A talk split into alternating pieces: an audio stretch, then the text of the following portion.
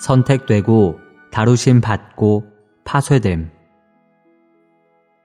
26주 2일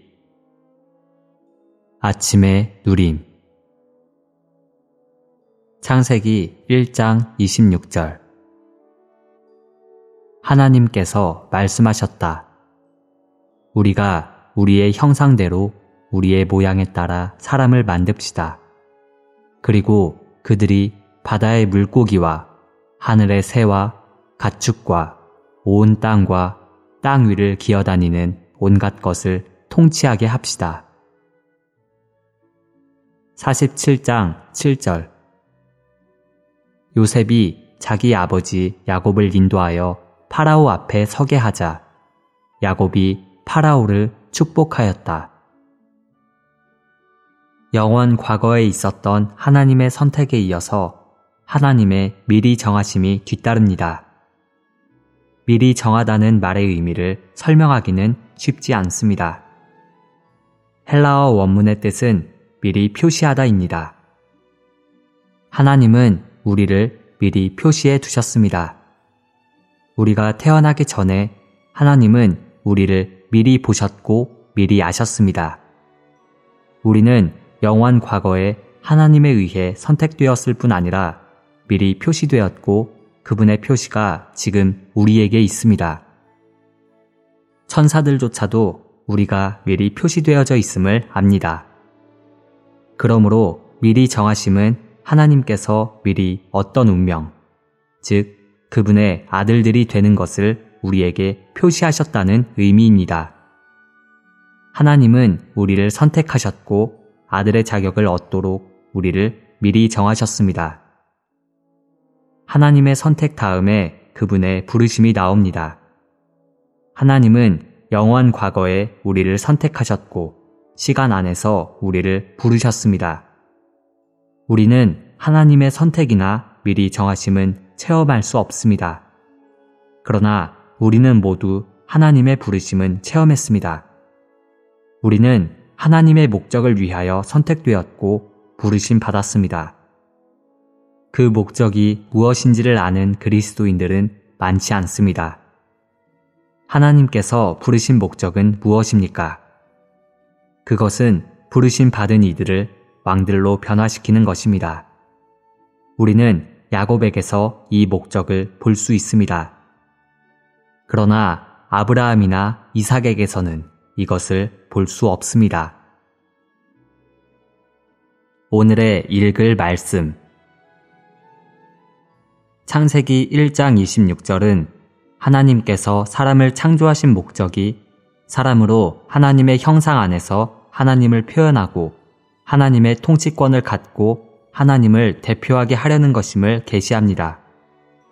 신약도 우리가 제사장들과 왕들이 되었다고 말합니다. 제사장들로서 우리는 하나님을 표현하기 위해 하나님의 형상을 가지고 있고 왕들로서 우리는 하나님을 대표하기 위해 하나님의 통치권을 가지고 있습니다. 야곱에 대한 하나님의 목적은 그에게 평안이나 기쁨이나 행복한 삶을 주고 그를 하늘로 데려가는 것이 아니었습니다. 하나님의 목적은 빼앗는 사람인 가련한 야곱이 하나님의 형상을 지녀서 하나님을 표현하고 하나님의 통치권을 행사하여 하나님을 대표하는 하나님의 왕자로 변화될 때까지 야곱을 다루시는 것이었습니다. 이것이 하나님의 목표입니다.